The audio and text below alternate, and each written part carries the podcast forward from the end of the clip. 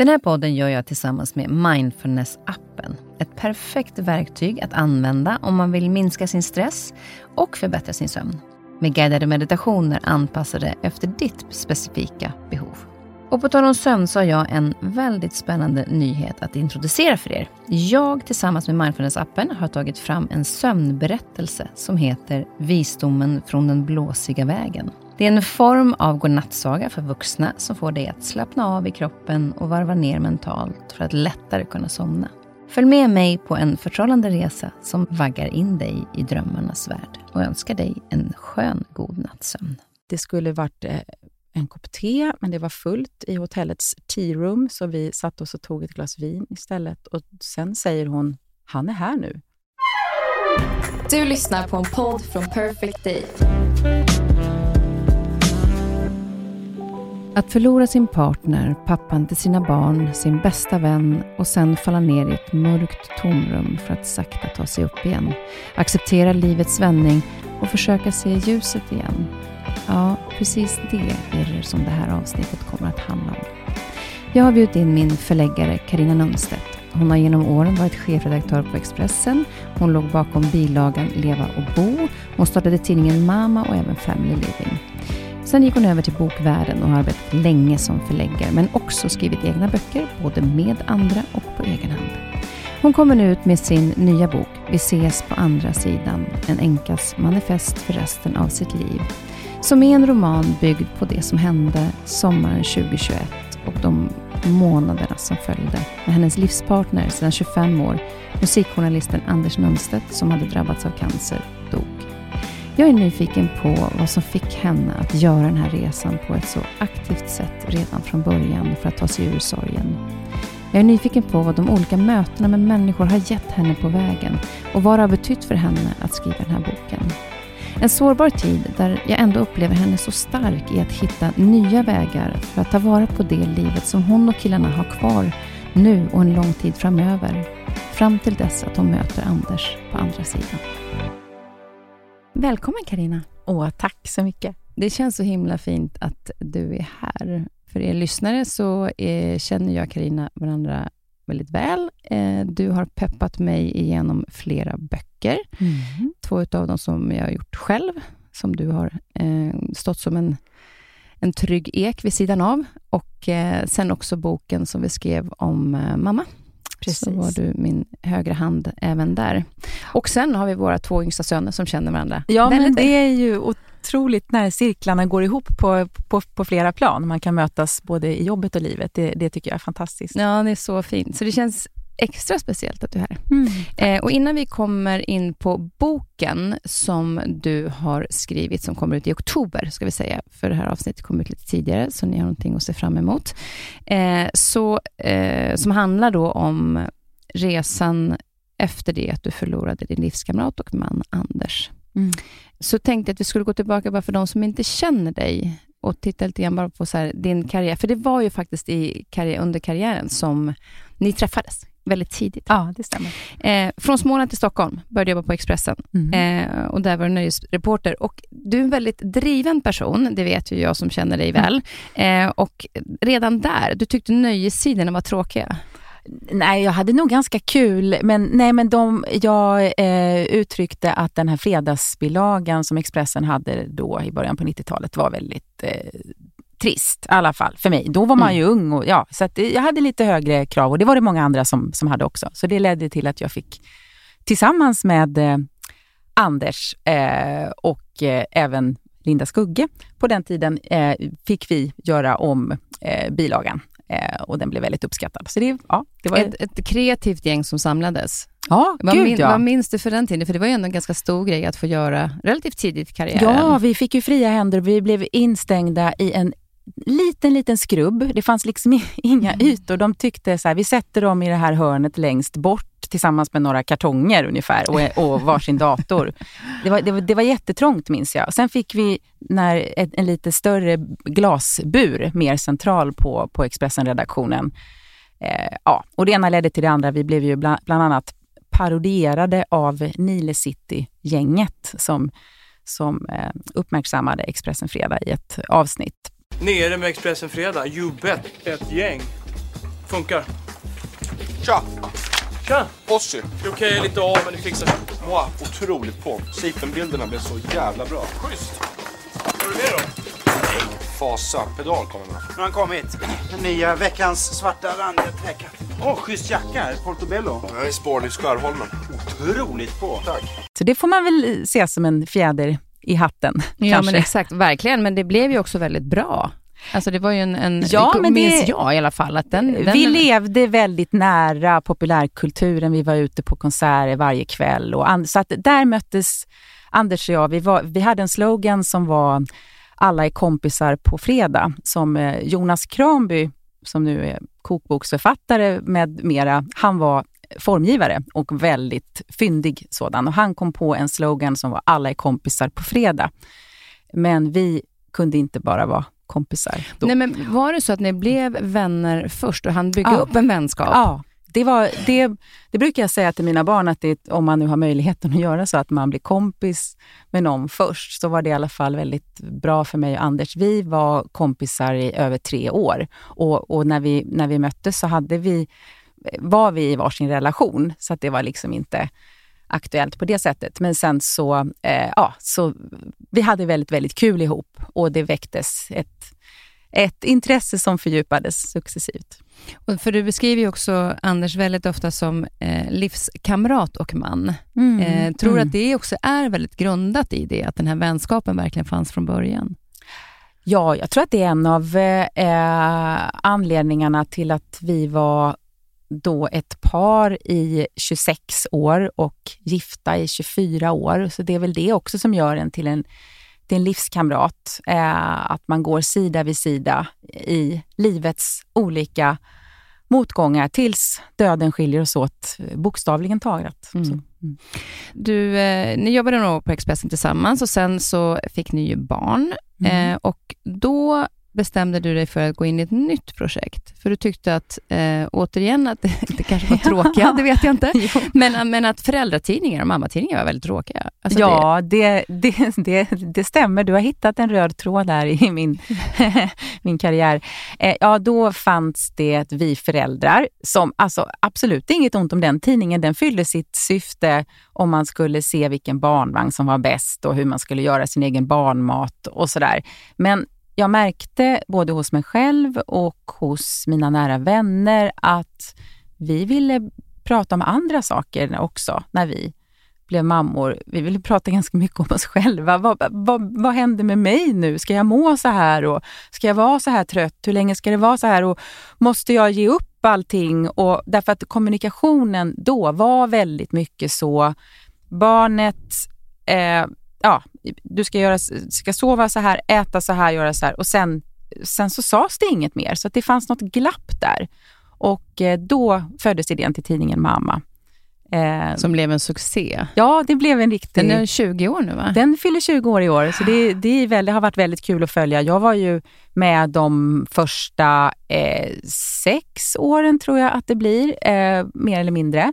Och det eh, har varit väldigt kul att se hur mamma har eh, klivit vidare väldigt Men självklart. jag var ju väldigt tacksam efter, dels har jag haft äran att vara med i den. Men, ja, men flera också, gånger på ja, omslaget. Ja. Men också för att jag också var i den målgruppen. Mm. Och att det kom en sån tidning som Mm. kändes lite, jag ska säga lyxigare, men lite mer färgstark Ja. Mm. och inspirerande.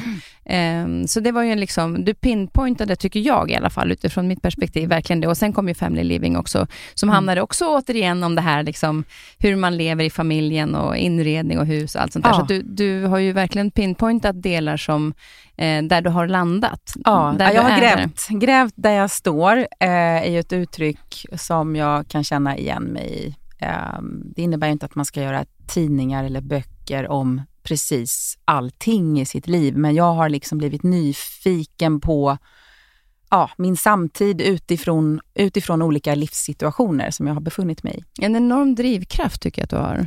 har hade du det redan som liten? Ja, jo men jag tror det. Jag eh, växte upp ute i skogen, ute på landet utanför Växjö med tre kilometer till närmsta busshållplats. Så det blev en drivkraft att ta sig in till stan och att Eh, alltså skogen kan jag ju längta till nu när jag bor i stan, så så är det ju. Men, men ja, men det var liksom inte, det var, det var inte att allt var serverat. Så. Mm.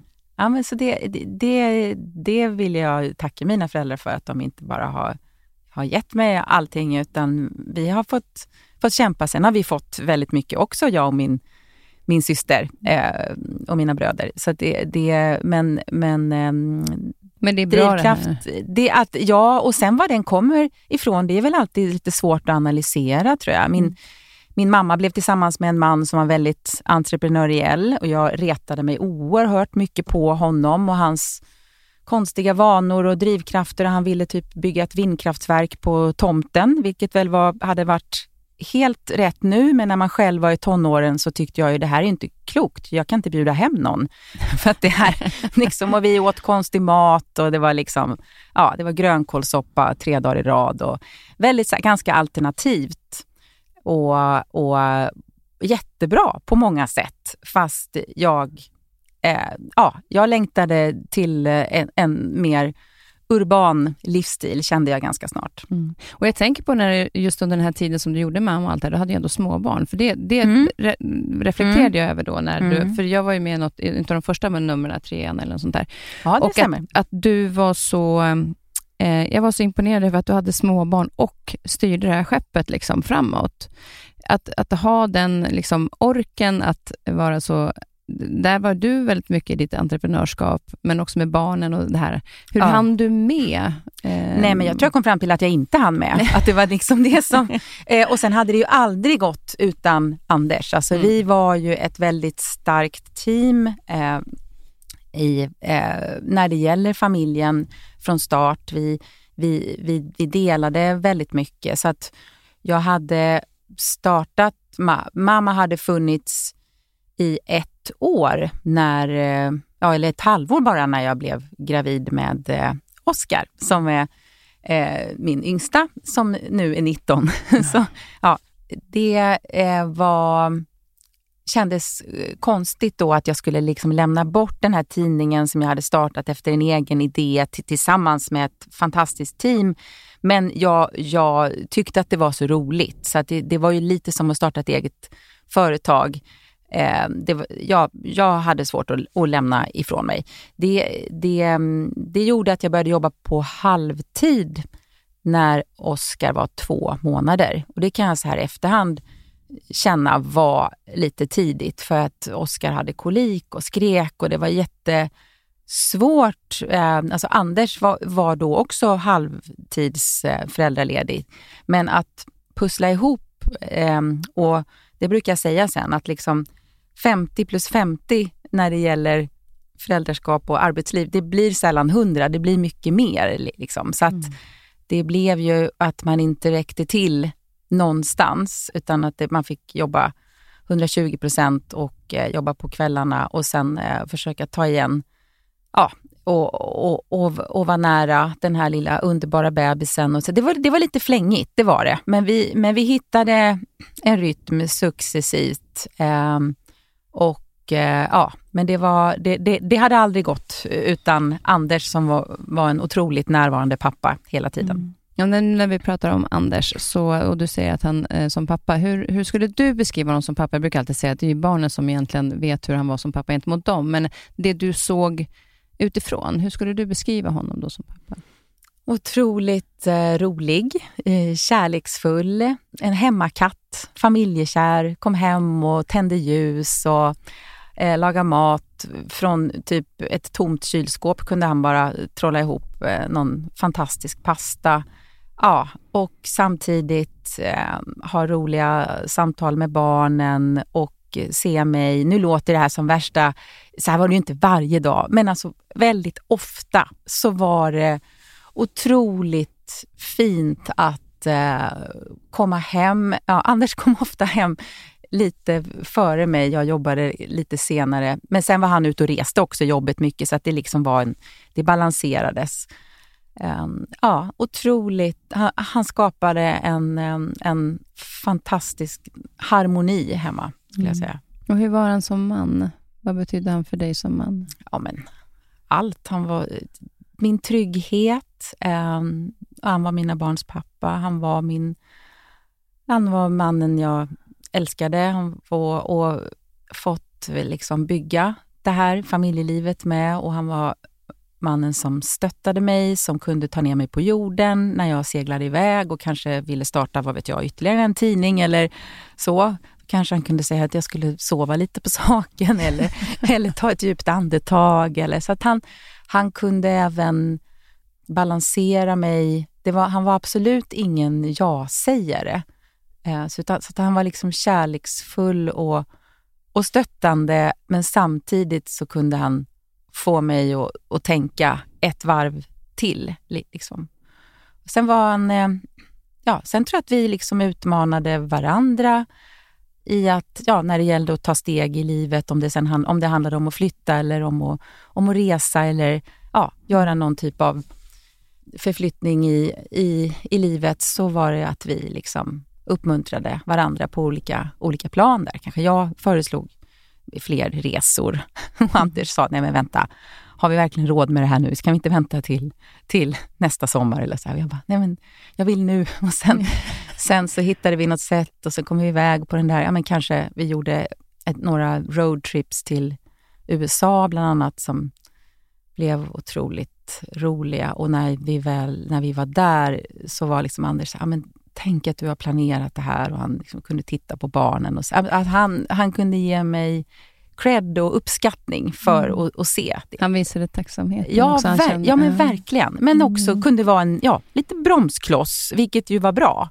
också. Jag tänker också på en sak, eh, för sen blev han ju tyvärr sjuk, drabbades mm. av cancer och eh, under den här perioden så var jag ute hos er på landet. Mm, mm. Och du och jag var ute på en SUP en fantastisk morgon. Magiskt. Mm. Eh, ja, den var helt fantastisk. På vägen tillbaka, och då upplevde jag inte honom som jättestark där och mm. då. Men när vi kom på väg tillbaka, nej men då är han på en SUP. Mm. Ganska, det känns som att han var liksom envis i det, på ett, med, men med något lugn. Jag vet inte, men jag ja. upplevde honom som var en väldigt envis Otroligt envis ja. och lugn, precis. Du har fångat in det. Eh, grundad, men, men envisheten visade sig ju vara ett väldigt kraftfullt verktyg genom sjukdomen. Att liksom, det kunde vara att träna inför en operation där man säger att om du är i bättre fysisk form så kommer du ha eh, lättare att återhämta dig efter en ja, operation. Han gjorde bland annat en stor buk, bukoperation. Så, och, och jag tror väl här, alltså vi hade ju börjat då paddla. Eh, han gav mig en, en stand-up paddelbräda. Då grät jag när han gjorde det. Det var innan han blev, blev sjuk, när jag skulle åka och jobba på, på Gotland eh, med en deckarfestival och, och jag skulle jobba på Almedalen och jag kände lite, och jag fick åka ifrån alla på, på, på sommaren. Du, du känner säkert igen det där liksom så. Man vill, man vill ja, å ena sidan vara kvar och sen å andra sidan så har man ett, något roligt åtagande. Men då så fick jag en sommarpresent, en stand-up paddleboard som, ah, som sen är jag, är jag, kan inte, jag kan börja gråta när jag är ute och paddlar. Därför att den har liksom utmanat mig. Jag har aldrig varit en vattenmänniska. Du, du kör ju båt och, och är sån där som liksom rattar och, genom vågor och ser det ut som. Ja. Stormar och allt så. Det, det, jag har varit en riktig fegis när det gäller vatten och knappt badat. Alltså en riktig badkruka. Men det var någonting med att stå på en paddelbräda och det började med att jag gick en kombinerad yoga och SUP-kurs eh, i USA en, en, gång och så kom jag hem och var helt frälst och då tog Anders liksom fasta på det och sen så beställde han en bräda. Alltså, det, var, det var ju ganska länge sedan. Jag tror att det var 2017. Alltså det var inte så många som var ute och paddlade då. Sen har det ju bara kommit mer, mer och mer. Han, han, jag blev så glad. Jag blev så glad. Och att han liksom minns, det här har hon sagt. Eh, ja, han hade sett hur lycklig mm. jag var när jag kom hem efter den där kursen, att jag gärna ville liksom fortsätta paddla. Och, och och sen har han ändå, ja men det var lite krångligt då. Han hade beställt den liksom och ja, den. Mm. Och sen köpte han en egen. Och så, mm. så sen hade vi otroligt fina månader där på Ljusterö då vi paddlade, ja precis liksom nästan när solen hade gått upp och det var alldeles, alldeles stilla. Och, ja, det här med naturen, vad den kan göra för, mm. för läkning är ju otroligt.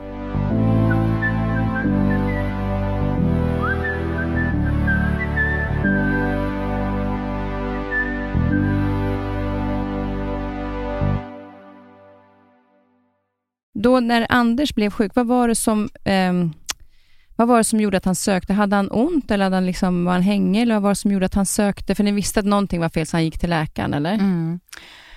Min man var en sån som bet ihop in i det sista och, och inte tyckte att något var liksom värt att söka läkare för. Och Karina i boken, jag beskriver det här i boken, det är ju en självbiografisk roman men den bygger ju på mitt liv, får, ja, Anders skriver till mig, han är på jobb och eh, ska intervjua skådespelarna i Mamma Mia-filmen på Grand Hotel. Eh, så att han var ju ofta, han var musikredaktör och skrev mest liksom skivrecensioner och konsertrecensioner, men ibland fick han också göra intervjuer som var mer nöjesreportage. Och han skriver något om att han har fått så ont i magen. Han har varit, varit på Ed Sheeran-konsert kvällen innan också. Eh, så vi har liksom varit ifrån varandra no, no, några dagar. Men han säger att han ska gå till apoteket och eh, han tänker, ja men det kanske är, vad vet jag, förstoppning eller vad det nu kan vara. Man, Mm. man, ja, han, han ville alltid så här, ja men vi fixar det liksom. Så det är ingenting att, att, att oroa sig för. Men sen kommer han hem till landet. Han, han har först fått stappla ut från den här intervjun och sätta sig på, på kajen utanför Grand Hotel i Stockholm, mittemot slottet och bara liksom hyperventilerar för att han har så fruktansvärt ont. Och sen på något vis går han in och gör färdigt den här intervjun, för sån var han också. Han, liksom, han slutförde de jobbuppdrag som han fick tilldelade. Och, eh, men sen kommer han ut på landet på Ljusterö, där vi då hade ett, ett hus länge. Och eh, sen kan han inte sova på natten och har så fruktansvärt, fruktansvärt ont. Och han säger bara, ja, men det blir bättre. Bara, jag tar någon, någon mer Alvedon och, och, och bara, bara jag får sova så blir det, blir det bättre. Men, men han kunde inte somna. Han kunde inte sova. Så när jag har hört honom ligga och liksom jag märkte att han hade mer och mer ont och andades tyngre och tyngre. Då så sa jag, vet du, det här är inte normalt. Vi måste ringa och i alla fall ringa till sjukvårdsupplysningen. Och då var klockan halv fem nå någonting. Han bara, okej då. Då var han som Mats, han knappt, alltså, då orkade han inte själv ringa. Så då fick jag ringa och de sa att han ska absolut komma in. Ja, och sen åkte vi in och barnen, det här var tidigt, tidigt på morgonen och barnen fick sova kvar i huset. Det var som sommarlov och vi tänkte, de brukar sova till tio, så jag tänkte vi, vi har förhoppningsvis kommit tillbaka då. Och sen ehm, ja, så blir Anders kvar där för olika undersökningar. De, de tar det på allvar, det, det är på Danderyds sjukhus som var närmast. Och han tycker inte så att det är något, du kan åka hem, så här, det, det, det, det är lugnt liksom. Och sen, eh, ja, så han, han vill liksom inte ens att jag ska sitta där och vänta på de här undersökningsresultaten, utan han skickar lite upp, uppdateringar om olika, ja det här var lite jobbigt att göra och det här nu, eh, nu väntar jag på en ny eh, doktor eller på provsvar och sådär. Och sen så ringer han några timmar senare och då är jag då har jag skjutsat in barnen till land. Ja, det är något lite rörigt här. Jag har behövt åka ut igen och hämta fotbollsskor som vi har glömt. Så att jag har liksom åkt fram och tillbaks. Och så ringer han, det är senare på eftermiddagen, och säger att sitter du ner nu? Och då fattar man ju, det här är inget bra. Liksom. Och så säger han bara, det är, ja, älskling, det är cancer. Och då bara skriker jag rakt ut. Jag vet inte liksom, det det är ju så otroligt overkligt att få ett sånt besked. Så även om jag har tänkt det sekunden innan så har man förstått att nu är det inte bara något, något, något vanligt som snabbt kommer bli bra. Men han var så otroligt positiv ändå och säger, men vänta, vänta älskling, det, det, det är lugnt. Typ. Det, det kommer bli bra. Därför att det här är bland de vanligaste cancerformerna eh, då, i tjocktarmen som är väldigt vanligt och de vet de, vad de ska göra. De, jag, jag ska få operera snart och det kommer bli bra. Så det, det, finns liksom inget annat. Kunde du ta in det då? Det han sa? Nej men alltså det blev ju som att han nästan fick trösta mig för att jag blev hysterisk och ledsen och, och, och, och försökte, nej jag tror inte att man kan ta in ett sånt besked di, direkt. Och han tyckte fortfarande inte att jag behövde komma dit men då åkte jag ju till honom. Mm. Sen var nästa fråga liksom så här, gud, hur ska vi berätta det här för barnen? Det var liksom... Så, sen, så att jag la mig ganska snabbt, tror jag, mig själv åt sidan. Det, och då blir man förälder och hur ska vi... Ja, hur ska vi... Vi hade klarat mycket ihop. Anders hade förlorat båda sina föräldrar och Vi hade haft svårt att, att få barn först. Vi hade gått igenom, men som alla människor gör, och olika typer av utmaningar på jobbet. Och, var det det tuffaste där och då, att berätta för Ja. barnen? Absolut, det var den tuffaste tanken. Hur ska vi göra? Sen fick vi råd från läkare. Man får ofta väldigt bra råd. Och, och Det här var den typen av cancer där du får en perm. Så det var också så här, det kändes tryggt att ja, men först händer det här och sen händer det. Så. Eh, alla, det finns så många olika cancerformer som läkare också inte har lika mycket koll på. Men här fick vi också rådet att, att eh, eftersom era barn är så pass stora så eh, tycker, ja, är det bra att liksom, eh, involvera dem, informera dem så mycket som möjligt. Man behöver inte liksom dela varenda orostanke, men i alla fall sakligt berätta och låta dem ställa frågor. Det tycker jag var ett väldigt bra råd. Så att vi, vi eh, pratade med dem, ja, det måste varit senare samma dag, då var vi då inne i stan. Och då så sa vi det att pappa, ja, alltså jag minns inte exakt hur vi sa, men, vi, men ungefär då, pappa har fått cancer och han kommer opereras, och, eller Anders sa, sa själv, jag kommer göra en operation och det läkarna ser, det här kommer bli bra. Liksom. Det är ett väldigt, liksom, så att, ja, och man såg att barnen blev skärrade, men sen ungefär en halv minut senare, men är det okej att jag går till min kompis nu? Så barn är ju fantastiska. De tar in, men sen så försöker de se vad är det bästa jag kan göra här och nu. Ja, jag kan ju ställa in precis allting och det, vissa barn gör ju kanske så, att man känner jag vill bara vara nära. Men våra barn eh, ville båda göra det som de hade planerat den dagen. En skulle sova över hos en kompis och den andra skulle eh, ja, spela fotboll, typ så. Men det där är också, så som du säger, det är så intressant med, med barn, men också hur man själv ställer sig till sidan och går in i sin föräldraskap. Att Mm. redan där så kanske man inte tar, liksom, man tar inte hand om sin egen sorg än, för att det är ju Nej. en hel familj det handlar om. Ja. Och vad jag förstår också, så under den här perioden som fram till att han gick bort, så var det ju väldigt också mycket upp och ner. Verkligen, verkligen. Och Men- Anders var, var ju en sån person som hela tiden eh, tittade på... Eh, eh alltså eh, glaset var alltid halvfullt. Så att om det fanns 10% chans att det skulle gå bra, då var det det vi fokuserade på. Och det kan ju ta dig väldigt, väldigt långt, den livssynen. Och, så att vi gick inte och tänkte att Anders skulle dö. Han var sjuk i tre år och det fanns de som frågade mig efter att han gick, gick bort, men du visste väl att han skulle dö för att han var ju sjuk så länge? Nej, det, så tänkte jag inte. Inte förrän det var några dagar kvar. Därför, och det är kanske också att hjärnan liksom skyddar dig. Man tar in så mycket som man orkar med. Det har jag också läst och, och speciellt för barn, men även för oss vuxna, tror jag att det är så. Att vi liksom förstår saker steg för steg. Eh, så tar man in vidden av en katastrof som denna. Liksom. Och det gjorde kanske också att då kunde vi njuta av fler dagar tillsammans då allting nästan var som vanligt.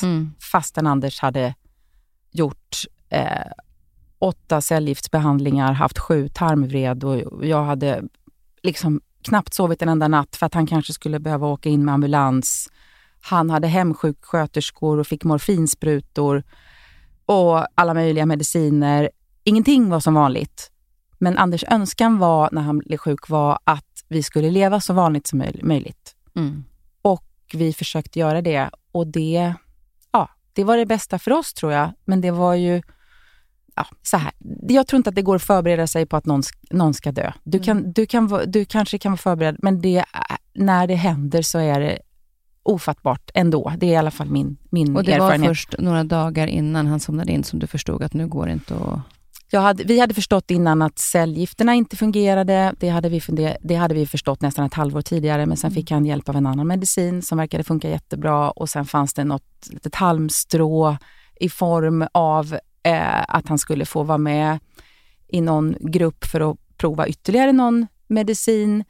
Så att alltså vi, vi stängde inte dörren. Liksom. Eh, och det var, nej men det var inte förrän Anders gav upp som jag, som jag gav upp. Och Han orkade inte längre.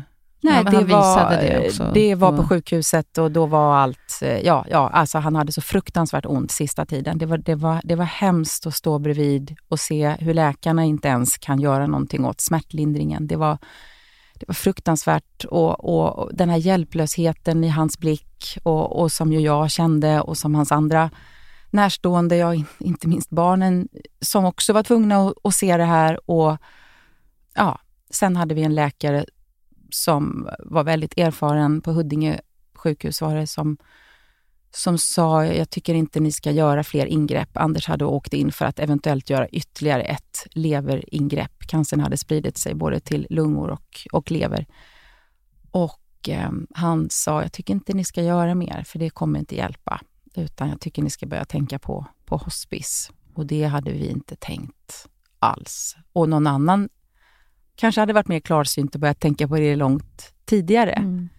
Så då förstod vi att det finns ing, det går inte att förlänga det här livet på något eh, sätt så med hjälp av någon operation. Och då, ja, då ringde jag till barnen som var på en... Oskar satt på en fotbollsmatch och Wilmer var hemma och fick ta en taxi och åka och hämta Oskar. Jag minns att Oskar sa bara, men måste jag? Liksom, för han var mitt i och tittade på när hans kompisar spelade en match. Och bara, det, vi behöver vara tillsammans nu. Det var liksom... Det gick inte att skydda sig från det här som skulle komma. Ehm, sen så gick Anders, han fick ju liksom som det är i livets slutskede, mer och mer lugnande och morfin, men det, det var väldigt, väldigt svårt att se honom ha så fruktansvärt ont. Men när han sen kom till hospice, vilket nästan blev, alltså det var ambulans till hospice, det var också så här, det är så mycket konstigt man är med om som man inte förstår, men när de på då vanliga stora sjukhuset känner de kan inte göra mer, men då sa de nu måste han få komma till hospice, därför att då får man, får man ge ännu mer. Ehm, Ja, okej, man får ge ännu mer Ja, smärtstillande det, fi- också. det är ja. precis. Så att där var det som att komma in i någon slags bomull eh, med ängla sköterskor. Och, men då blev ju Anders också ja, i stort sett medvetslös. Liksom. Så Mm. att det, det är ju så starka. Men han hade i alla fall mindre ont. Sen tog det en och en halv dag innan han tog sitt sista andetag. Jag tittade tillbaka till den sommaren på våra sms. Mm. Och jag smsade typ 10 på morgonen eller något sånt där och säger att jag tänkte åka ut till Ljusterö Jaha. och Mm. hälsa på er. Ja. Och du svarar att Anders tog sitt sista andetag i morse. Oj. Mm. Och där du gjorde en sån vacker ändå beskrivning på den stunden som ändå är en av de värsta Mm. som man kan uppleva. Mm. Men den beskrivningen med morgonsolen och bågen. Och koltrasten, Mm. precis.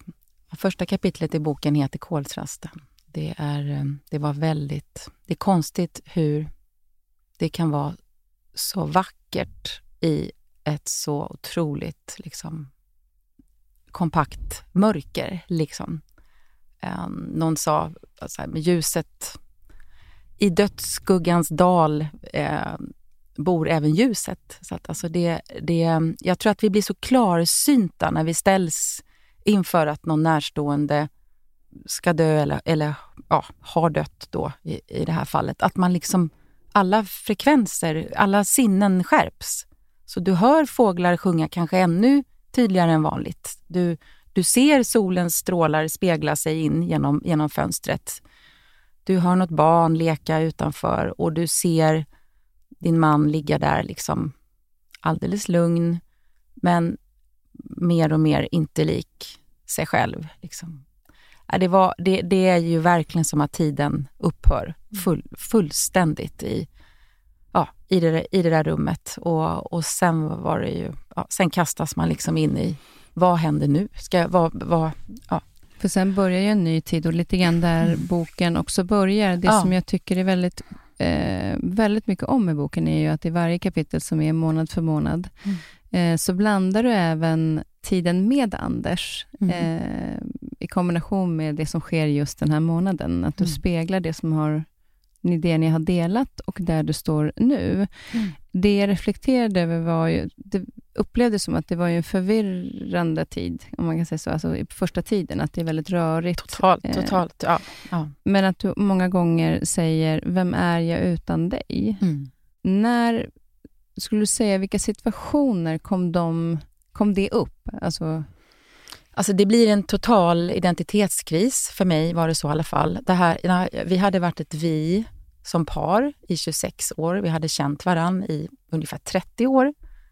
Och eh, att gå från vi till att vara jag, vad det innebär då när man ska fylla 52 och har, jag hade levt halva mitt liv tillsammans med Anders.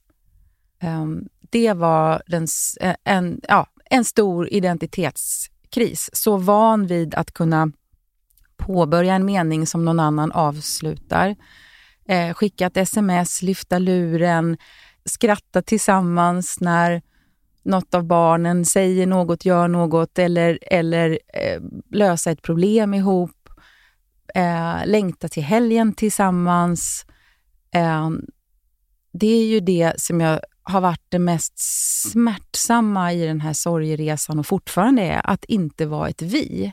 Och, och sen, nu, börjar, nu har det gått två år och eh, snart tre månader sedan Anders gick bort. Och nu börjar jag ju känna mig så mycket starkare i mig själv, men det är ju för att jag har tagit hjälp på så många, många sätt.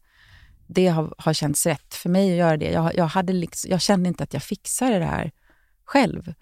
Ehm, och, men, men, eh, men att gå, gå, gå upp den där första morgonen, det var, det var, äh, äh, alltså det var, det var så skört. Det var som att liksom lägenheten var, såg helt annorlunda ut och så den här tomma platsen bredvid. Nu låg mina, båda mina barn där första natten när vi, vi sov några timmar till efter vi kom hem från hospice. Anders dog tidigt på morgonen, halv fyra, precis när solen gick upp.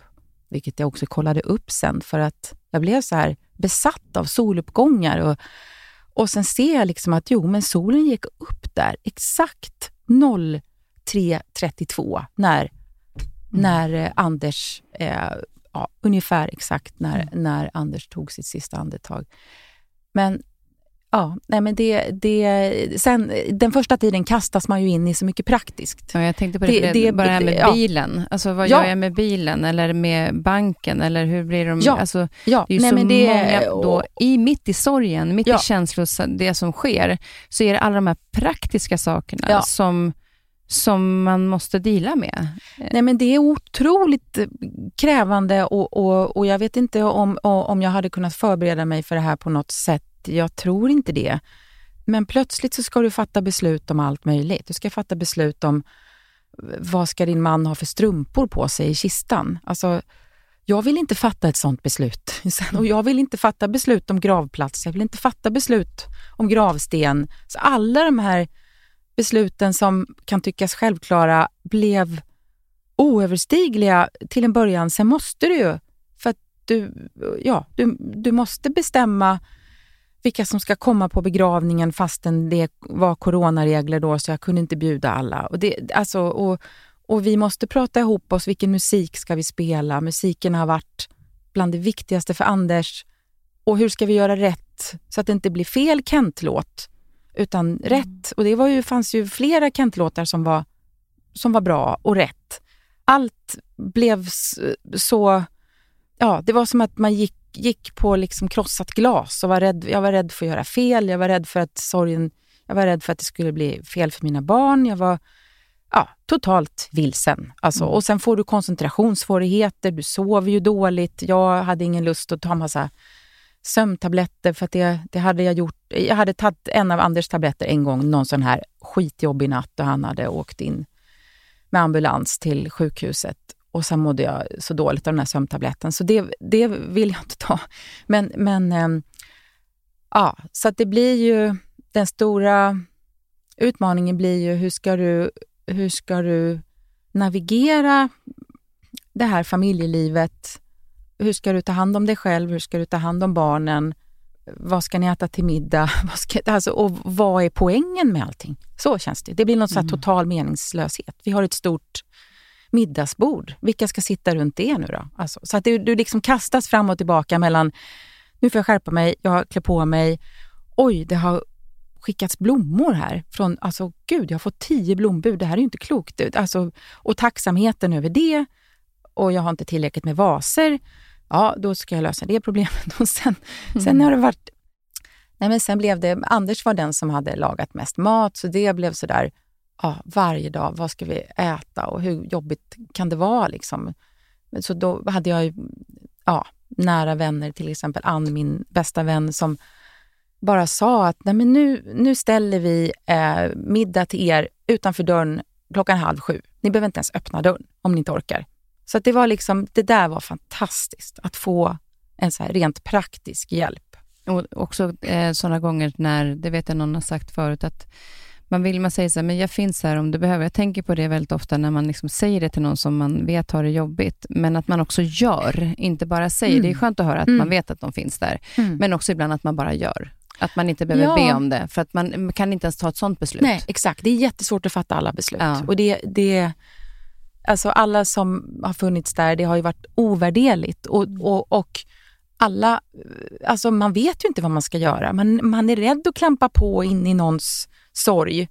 Så att det, det, ibland tror jag att man kan gissa lite också. Det behöver inte vara helt rätt. Du kanske ställer en middag utanför dörren som man inte ens gillar, men det är ju tanken som, som räknas. Ja, exakt.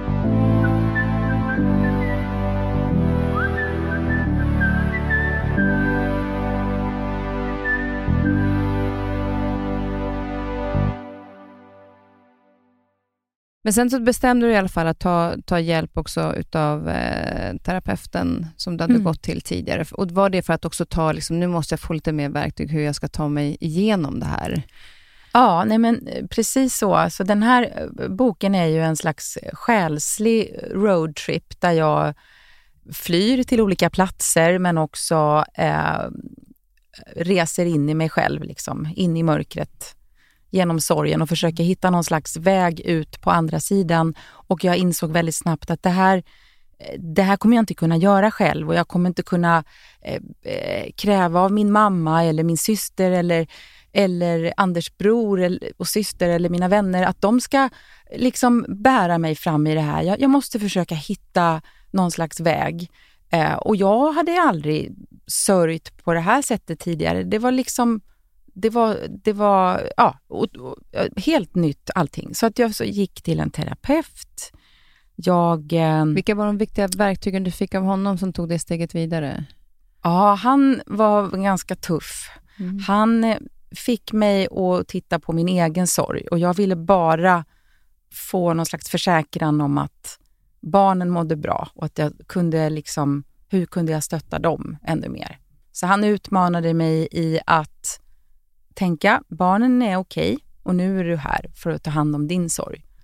Och bland annat gjorde han en övning där jag liksom skulle bara tänka på det, ja, på saknaden, kärleken, det värsta och alltså den här smärtan som bara var som liksom en stor, stort mörker inom mig. Och, och så skulle jag tänka på den och så skulle jag låta den späs ut som saft. Och jag bara, vänta, vad är det här? Så kan det ju vara ibland när man får olika eh, redskap, vad då späs ut som, som saft? Och så försökte jag liksom typ ja, fly från det. Han bara, eh, tillbaks in i det jobbiga, i smärtan. Och så fick jag liksom gå in i det där mörkret igen och vara där. Och han, han lät mig inte han lät mig inte fly, fly någonstans där i det där eh, terapirummet. Men att just att, ja, det han ville säga var väl att liksom enda vägen det är att konf konfrontera smärtan och att hitta olika övningar och redskap för att göra det.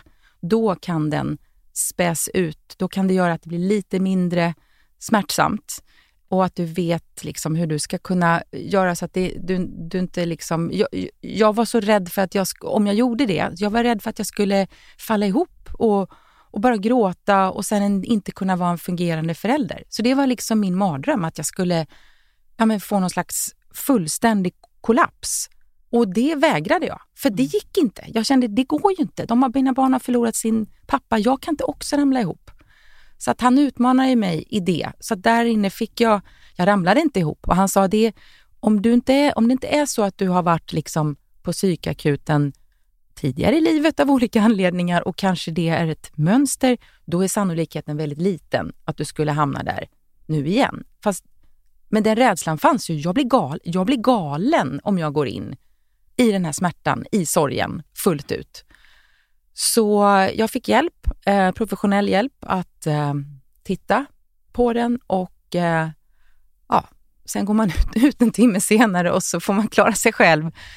Och sen gick jag ju vidare och så har jag då sökt hjälp på en rad olika sätt. Ja, för det är det som är så fint tycker jag. Jag tycker att du har varit, jag upplever dig som så otroligt eh, jag vet, ska säga, modig, men också nyfiken. Därför att det som, när man läser boken så känner man så att du eh, hamnade i en situation där du inte ville välja nya steg i livet, men du gjorde det eh, för mm. att leva ett bra liv ändå, även om det inte är som du hade tänkt dig. Mm. Och hur kan jag göra det på bästa sätt för dig och barnen? Mm. Och därigenom möta så många olika saker. Och Det var ju, eh, det finns så mycket boken man skulle kunna prata om, så jag hoppar mm. lite eh, i ja. boken. Men ett, mm. ett, ett, halvår senare så hade ni egentligen planerat ni hade ju tänkt åka till USA igen, Tillsammans, Anders, med ja. Anders. Mm. Och han ville väldigt gärna att ni skulle göra den här resan. Mm. Jag kommer mm. ihåg när ni åkte iväg, för då höll vi på Alltså jag fattar inte, vi höll på med vår bok om mamma, mm. samtidigt mm. som du gick igenom den här processen. Mm. Jag fattar inte att du kunde stå bakom mig i det här, eller oss. Eh, väldigt, eh, eftersom du själv var på en sån plats. Jag tror att, när, att, att vara i trygga, fina jobbsammanhang, många kan ju tänka det, men ta ledigt helt, tänk inte på jobbet. Men för mig mm. blev det bra att liksom kunna vara i fina jobbsammanhang och få, det, det var ett stöd i sig. Liksom. Om en person som också hade dött. Ja. Alltså det mm. var ju inte vilken bok som mm. helst heller på det sättet i den situationen du var. Och, eh, men då gjorde du den här resan till LA och du mm. åkte några dagar tidigare än barnen, mm. för du mm. hade fått eh, kontakt med en tjej som hette Mikaela. Mm. Vem var hon? Mikaela var en, en flyktig bekant från förr. Hon hade hört av sig på, på Instagram och så sa hon att hon såg min sorg. Hon hade erfarenhet av sorg själv och att hon kunde ge mig en slags eh, energihealing eh, per Zoom. Då. Jag bara okej. Okay. Och så sa jag, ja, jo men det kanske, why not liksom? Bring it on, alla möjlig, all möjlig hjälp. Och, eh, men sen så sa jag, men vänta, jag ska ju faktiskt eh, till LA där hon då bor. Så att vi kanske kan ses och ta en fika istället. Och sen så sågs vi. Eh, det skulle varit eh, en kopp te, men det var fullt i hotellets tea room, så vi satt oss och tog ett glas vin istället. Och sen säger hon, han är här nu.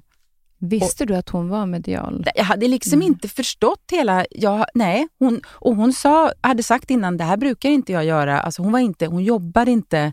Hon var inte någon som gav liksom av sin sida eh, på ett regelbundet sätt, utan hon sa att hon hade haft den här gåvan sedan hon var liten och hennes pappa hade den också. Men, och att hon ibland fanns där för någon hon kände, men eh, det tog mycket kraft och sådär. Så nej, jag hade inte förstått alls. Jag tänkte, jag vet inte vad jag hade tänkt mig faktiskt. Mm. jag förstod att någon typ av spirituell guidning skulle jag få. Men, och du vet, hon bara skrattade. Ja, han är, han är så, hans närvaro är så stark. Och, så att jag var bara i, paff först. Sen eh, så småningom börjar jag gråta och hon, ja, vi har ett samtal. Hon förmedlar olika saker som Anders vill säga. Och, Kunde du då känna igen, för att det här är ju ändå, för många kan det vara lite flummigt. Eh, absolut. Och, eh, men men för många tror jag också är nyfikna på det. Mm, mm. Eh, och Vissa har upplevt och vissa kan inte. Alltså där är vi väldigt olika. Mm. Men det som man blir nyfiken på då är det ju så, sa hon, eh, förmedlade Anders saker via henne som gjorde att du förstod att det är han? Det kändes väldigt sant. Det kändes väldigt vackert, väldigt tryggt. Sen hade det plötsligt gått fyra timmar och jag stapplade ut på den här, eh, vi var på ett väldigt fint hotell i LA, Hotell Peninsula, eh, och gick ut på den här vackra hotelltoaletten och alltså, ja, det var någonstans i mitten av samtalet. Jag bara, det bara brast. Jag bara grät, jag bara snörvlade. Alla, alla, titt, alltså, alla stirrade på oss och undrade vad, vad håller vi på med? Liksom. Så det, det var oerhört starkt. Jag hann tänka också, det, det sa jag till henne, att alltså, Anders var ju inte den som, som tyckte, eller som var så intresserad av ja men inte ens yoga, alltså, du vet, så här, allt som var lite mer alternativt, det var inte så. Men om man skulle välja någonstans att möta mig och, och prata med mig så skulle det kunna vara i en amerikansk hotellbar. Det var en av hans... Och han, liksom, han skulle ju vara med på den där resan. och han ville och vara det med på såg resan. han till att han var. Ja, och han förmedlade att han var Mm. med oss på, på hela resan och att han Var det någonting annat oss. som han förmedlade då som du verkligen behövde höra där och då? Ja, men det, det var att vi hade ett arbete att göra och eh, hon tyckte det här var oerhört spännande. Och jag hade då börjat skriva eh, och det, jag hade skrivit för mig själv och, och det gjorde jag i eh, ja, nästan ett år. Men, men jag hade börjat tänka så här, ja, det kanske någon gång kan vara så att jag vill skriva en bok. Så då ställde jag den frågan då. Och, och vad skulle han tycka om, om jag skulle skriva om, om liksom mina erfarenheter av att och, och gå igenom den här resan som änka eh, mitt i livet. Och då så var det bara som att han viftade. Ja, ja, ja, jo, men det, det är väl klart du ska göra och det är framförallt om, om det kan vara viktigt för någon annan. Det är ju det liksom sådär. Och så, så att hon, det blev tydligt att han var med oss både på resan i eh, Kalifornien men också på resan med, med den här boken. Så jag har ju känt hans stöd, hans närvaro oerhört tydligt. Och återigen, det här är ju mina upplevelser och jag tror att det jag tänker är att, att det viktiga är kanske att man eh, hittar någon att prata med. Jag, jag har gått till massa olika terapeuter och, och jag har tränat så att jag har blivit starkare. Jag yogar, jag mediterar. Jag har gått en kurs i sorgbearbetning. Så det, det är väldigt mycket olika saker jag har gjort. Allt har hjälpt mig på olika sätt. Men det det här samtalet hjälpte mig med och också ytterligare samtal med ett medium.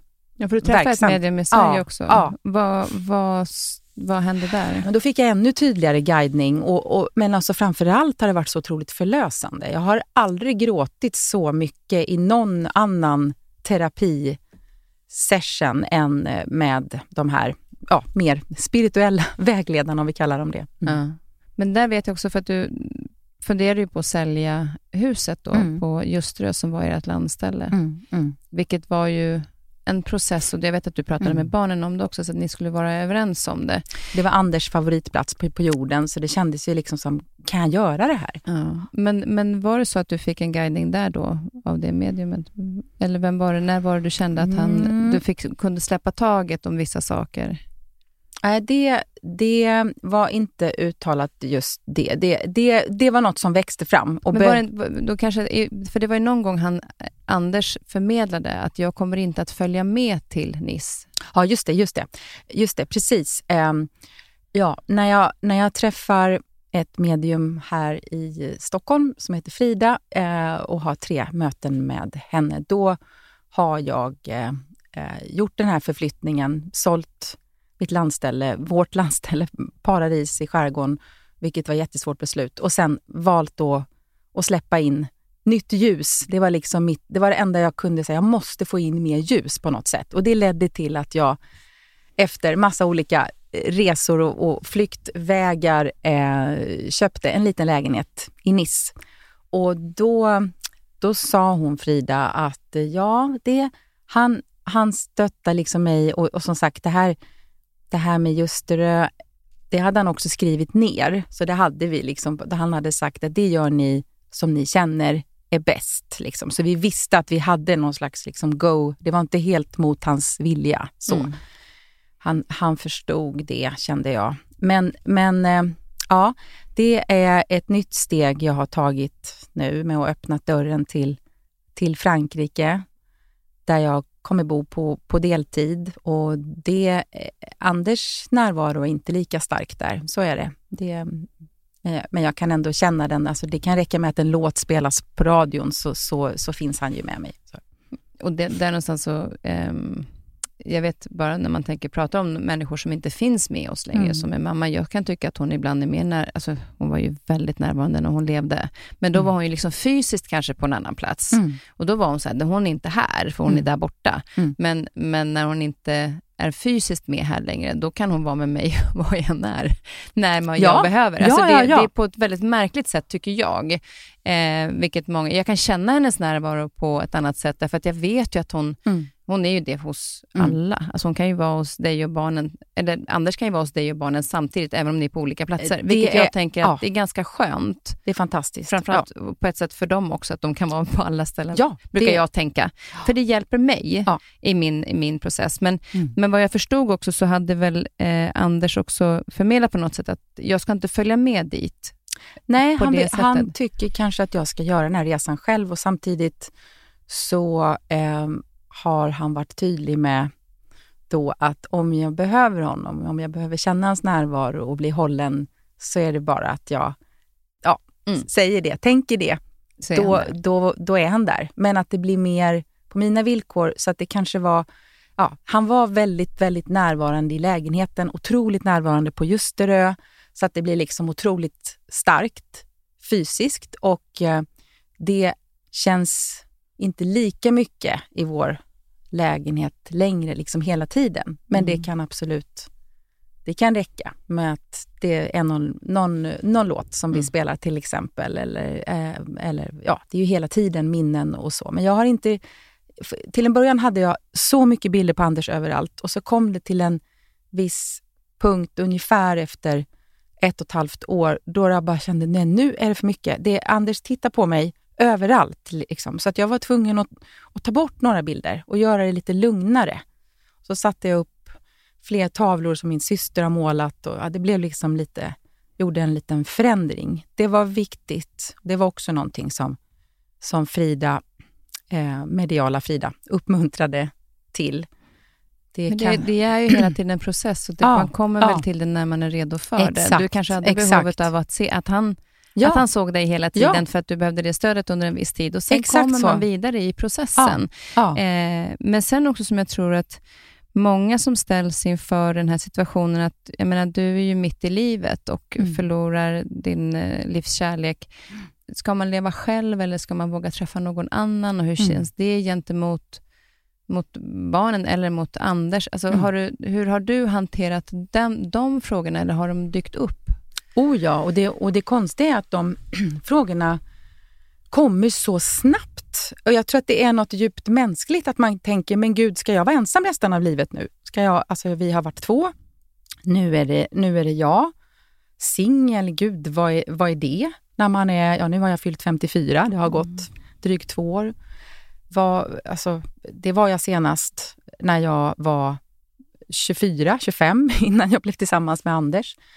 Så, så ja, jag eh, är absolut öppen för att eh, träffa någon när, när jag är redo. Och, och, och jag tror att jag börjar bli det. Det är eh, alltså, det, man, det man ändå får sån respekt för eh, när man har förlorat någon nära, det är ju att, att vi kan inte räkna med en endaste dag nästan. Alltså livet är eh, våra dagar är räknade, vi vet inte hur länge vi får leva här. Så att om vi, ska, vi ska ju göra det som vi känner att vi behöver göra. Eh, våga eh, boka en resa, om det nu är det som är. Våga ta kontakt med någon eh, gammal vän eller våga liksom utmana oss själva och göra det vi mår bra av. Och det var faktiskt eh, när jag såg på den här eh, fortsättningen på Sex and the City, and, and just like that, så eh, då hade jag inte ens tänkt på när jag började titta på den, för tv-serier har också varit ett stöd, liksom böcker,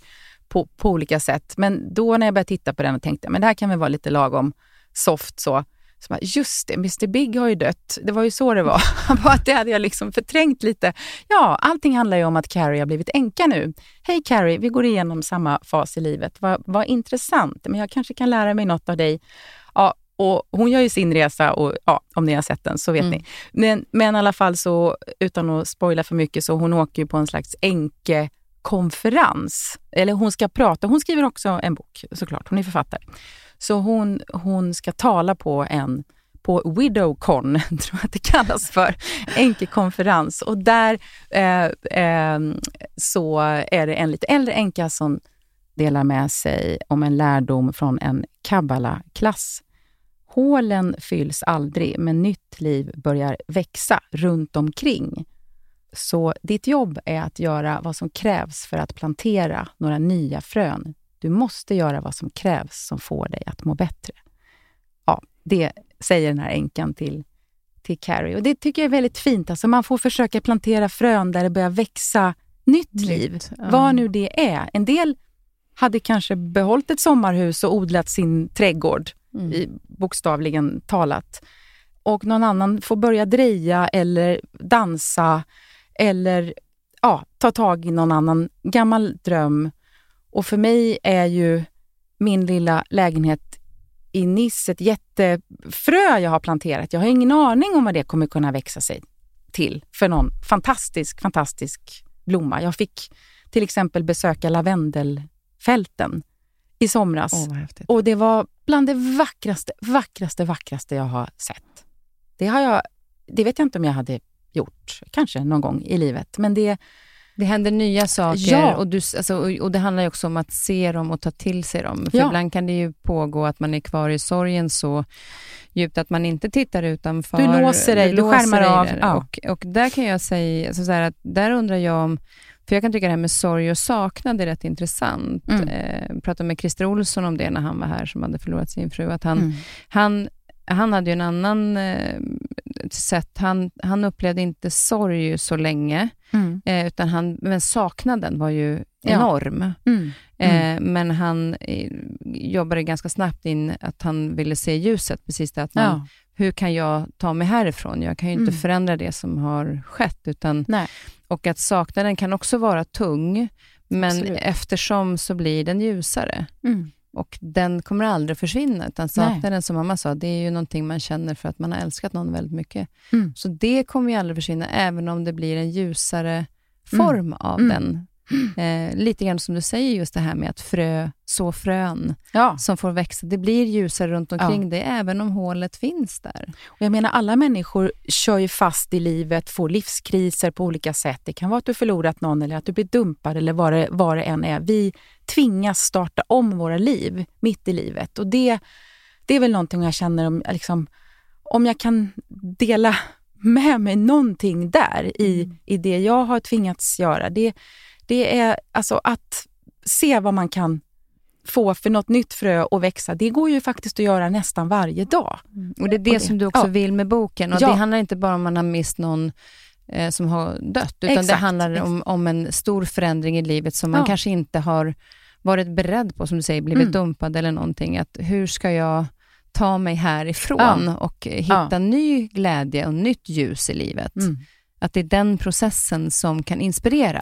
Ja, det har ju du skrivit så mycket om också på ett fantastiskt sätt, om att leda sig, sig själv. Och det, är ju, det kan ju låta väldigt svårt, men om vi kan hitta redskap eh, via böcker, tv-serier. Och, ja, och, och, be om hjälp. Be om hjälp mm. och det är från vänner eller att vi liksom har coacher av olika slag så, så kan man få in nytt ljus, nya perspektiv som kan göra att okej, okay, jag kanske kan vrida mig lite åt ett annat håll och plötsligt så ser världen lite ljusare ut. Mm. En annan tv-serie som den heter eh, Afterlife med Ricky Gervais, han den här brittiska komikern. Den, var, den eh, handlar om sorg, eh, om en man som förlorar sin eh, eh, fru. Eh, man har varit gifta länge också och jag orkade inte titta på den förrän efter ett ganska långt tag.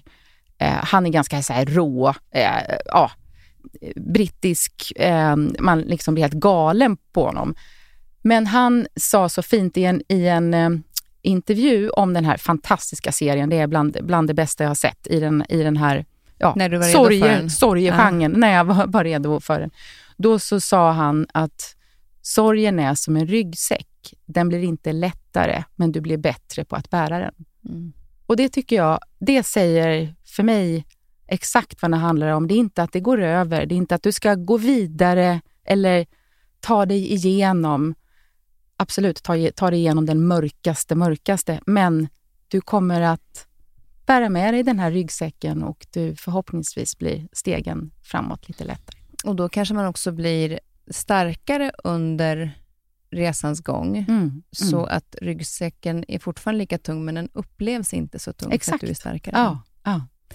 Det är en varm bok. Det är en väldigt mycket kärlek och eh, jag tycker alla ska alltså läsa. Just det här att det, för det är om livet och det är Mm. återigen, gräver du där du, där du står Mm. och du delar med dig av det på ett fantastiskt fint sätt och det är ju väldigt häftigt. Du skriver ändå romanform, men du använder era namn. Var det en självklarhet att skriva det på det sättet eller hade du tänkt dig en mer biografi? Det blev... Ja, det är en självbiografisk roman. Jag har liksom eh, dramatiserat vissa steg, vissa scener i livet. Eh, vissa namn har jag bytt ut, men eh, de närmaste namnen är de, de riktiga. Men när du skrev boken, visst var det så att du skrev liksom texter i telefon? Alltså du hade mer Ja. olika texter som du sen... Jag började skriva för mig själv bara för att orka gå upp ur sängen. Det var Mm. som att jag var tvungen att tömma ut hjärnan på de här eh, känslorna som bara liksom gjorde att hela jag höll på att explodera av sorg. Och fick jag ner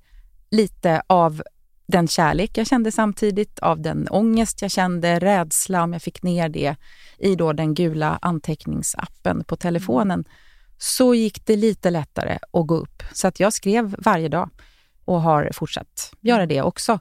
Så att väldigt mycket skrev jag för mig själv. Men efter ungefär ett år så kände jag att nej, men nu ska jag titta på allt det här jag skrivit i den här appen som snart sprängs. Liksom. eh, och så är det så att jag tycker att det här skulle kunna bli en bok. Sen så har jag inte använt allt, utan jag har liksom sen hittat en struktur. Men det, var, det gjorde ju att jag hade ett liksom autentiskt eh, material, ett, en autentisk eh, känslobank att utgå ifrån. Och också vissa saker kanske som man kanske hade glömt på vägen Exakt. eftersom det är så för, liksom, snurrigt i början och så otroligt Ja, ja, ja. mycket så kanske mycket av det hade fallit bort. Men på vilken plats skulle du säga att du är i idag? Jag känner mig stark eh, och skör på samma gång, eh, men jag känner just det här att jag har ehm, eh, öppnat ett nytt fönster och släppt in nytt ljus och att jag är i början av någonting nytt. Jag känner en väldigt stor förväntan och eh, glädje inför livet. Stolthet över att jag har vågat fatta beslut och, och ta mig hit idag och en enorm stolthet och kärlek till mina fantastiska söner som, som eh, tillsammans med mig och var och en eh, tar liksom självklara steg i livet men också att vi vågar prata med varandra om, om sorgen och, och, och ha Anders så närvarande och levande som det bara är möjligt. Men det är så fint också för den, eh, din relation med, eh, som bara jag ser utifrån med, med dina barn. Eh, Oskar då och min yngsta son Leon är ju då kompisar och har varit Mm. på en del resor. Leon har fått följa med ner till Nice. Ja, ja. Eh, och eh, din son är väldigt bra på att skicka bilder till dig. Min son är bra på många saker, man kanske inte alltid kommer ihåg att skicka bilder, men då är du så fin, för då skickar du bilder så fort de har gjort någonting. Så här, ah, det här fick jag av Oskar idag, titta vad härligt de har det. Så det är så fint att se att ni liksom, eh, även om han är iväg, Mm. så är han väldigt nära. På något Ja, sätt. Och- ja, sen har jag kanske i vissa fall sagt, kan du inte ta en bild så jag får se? Så att det är kanske att jag har varit lite tydlig Jo, också. men med ändå, det. då ja. gör han det. Ja, Alltså, det, det- inte, inte alltid men, men, men ibland. Ja, Men det är ja. väldigt, väldigt, väldigt fint att, Mm. att se att eh, ni är på den platsen och att, att vikten av att, som du säger, leda sig själv och att, Mm. att man behöver ta tuffa beslut och bestämma sig själv för att kanske be om hjälp eller Mm. göra de här sakerna, för det kan ingen annan göra åt en, utan det är ju någonstans det. Så det är en otroligt inspirerande bok och din resa är ju fantastiskt fint att du delar med dig av och jag hoppas verkligen att många eh, tar till sig det och testar på sitt sätt. Och jag älskar att du är allt från medium till, till Hela till tv-seriet, liksom. Ja. tv-serien Spektrum, Ja. och bara inspireras Ja. av allt. Ta till, och så känner man så här, det här passar för mig. Mm. Det här vill jag testa. Mm. Mm. Eh, att det är inte bara en väg, utan det finns massor med olika saker där man kan faktiskt hitta hjälp. Mm. Så tusen tack för att du eh, delar med dig i det. Och vad, vad skulle du säga att du är nyfiken på just nu? Frankrike, jag är nyfiken på den här croissanten som du har köpt till mig här. Ja, det är så fransyskan här nästan, Ja. jag på att säga. Nej, men jag, eh, men jag, jag är nyfiken på väldigt mycket. Jag, jag ska försöka lära mig bättre franska, för jag är inte så bra på, på franska. Jag eh, är nyfiken på att utforska vad jag, hur jag ska liksom lägga upp mitt liv framåt. Det har jag alltid varit. Vänt och vridit på vad är liksom en bra vardag, en, hitta balansen. Det här som du också är väldigt, väldigt mån om och som jag tror är alltså nyckeln, att vi hela tiden ska utvärdera. Eh, och det blir man kanske bättre på om man har varit med om jobbiga saker, så, så kan det vara, då blir man ju tvingad till att utvärdera, jaha, vad, vad ska jag göra nu? Liksom. Men ehm, jag har en, jag är, det känns jättespännande att få dela den här boken med läsarna. Det känns också lite läskigt såklart, för jag har skrivit så otroligt, jag har aldrig skrivit så här personligt förut. Men uh, det känns framförallt väldigt fint att få dela det. Och den kommer alltså ut i oktober? Ja, den kommer smygsläpps till Bokmässan om någon nu skulle vara där. Vara så, där, ja. då är det bara Och den går att eh, förhandsboka eh, såklart, om man skulle vilja det. Det tycker jag man ska göra. Och till den här berättade du precis innan vi började podden, så kommer du göra en, en Spotify-lista. Hur kommer det sig att den boken får en egen Spotify-lista? Ja, men det är ju så att musiken, eftersom Anders eh, var musikredaktör på Expressen, så har liksom det alltid funnits någon slags eh, playlist hemma till vårt liv. Jag har aldrig behövt tänka på vad jag eh, sätter på... Eller jag, jag har inte behövt tänka på vad det är för låtar som spelas. Jag har nästan inte lärt mig. Alltid, jag frågade alltid honom så här, vad är, det, vad är det här nu? Vad är det här? Det här är en bra låt. Ja, så det, sen tystnade ju musiken då. Jag var ju mm. tvungen själv att börja... Jag gjorde min första Spotify-lista efter att Anders dog. Jag har alltså aldrig gjort det innan, för att det har funnits så många som bara tillgå. Så, och jag har lyssnat på, på um, musik hela tiden när jag har skrivit. Det var också att barnen och Anders vänner gjorde en, en liksom, eh, pappa-pop-lista som en hyllning till Anders. Eh, inför begravningen, så det började kanske någonstans där, men sen så har det liksom växt det till någon slags eh, bokens soundtrack. Som, eh, För det är ju också varje kapitel. Ja, varje kapitel inleds med ett eh, låtcitat eh, som eh, ja, har känts starkt på, på olika sätt. Mm. Och vilken, vilken låt skulle du... För den är då från den här listan som kommer sen med boken. Ja, men jag tror det, det är väldigt svårt att välja. Eh, jag skulle kunna välja Lift Me Up med Moby som har en låt som har lyft mig i, när jag har känt mig som mest liksom, eh, eh, nere eh, och ledsen och arg över allt som har hänt. Men jag tror ändå att jag väljer det som var Anders och min låt och det är Missing med Everything But The Girl. Då tar vi och lyssnar på den. Boken heter Vi ses på andra sidan, en änkas manifest för resten av sitt liv som kommer i oktober. Tack snälla Karina för att du kom. Och tack, eh, tack för att du inspirerar och delar med dig. Tack snälla. Mycket kärlek i den där boken. Oh, ja, tack. Nu lyssnar vi på den här låten. Tack.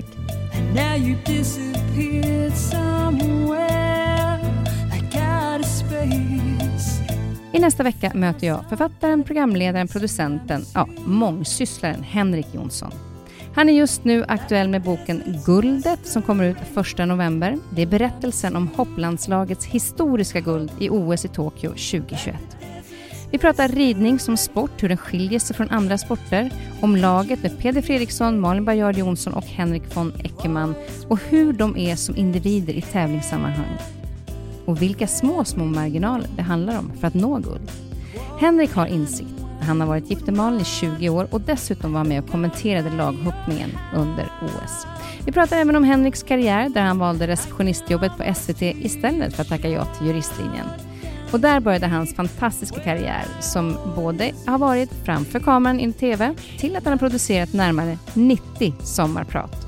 Missa inte nästa veckas avsnitt.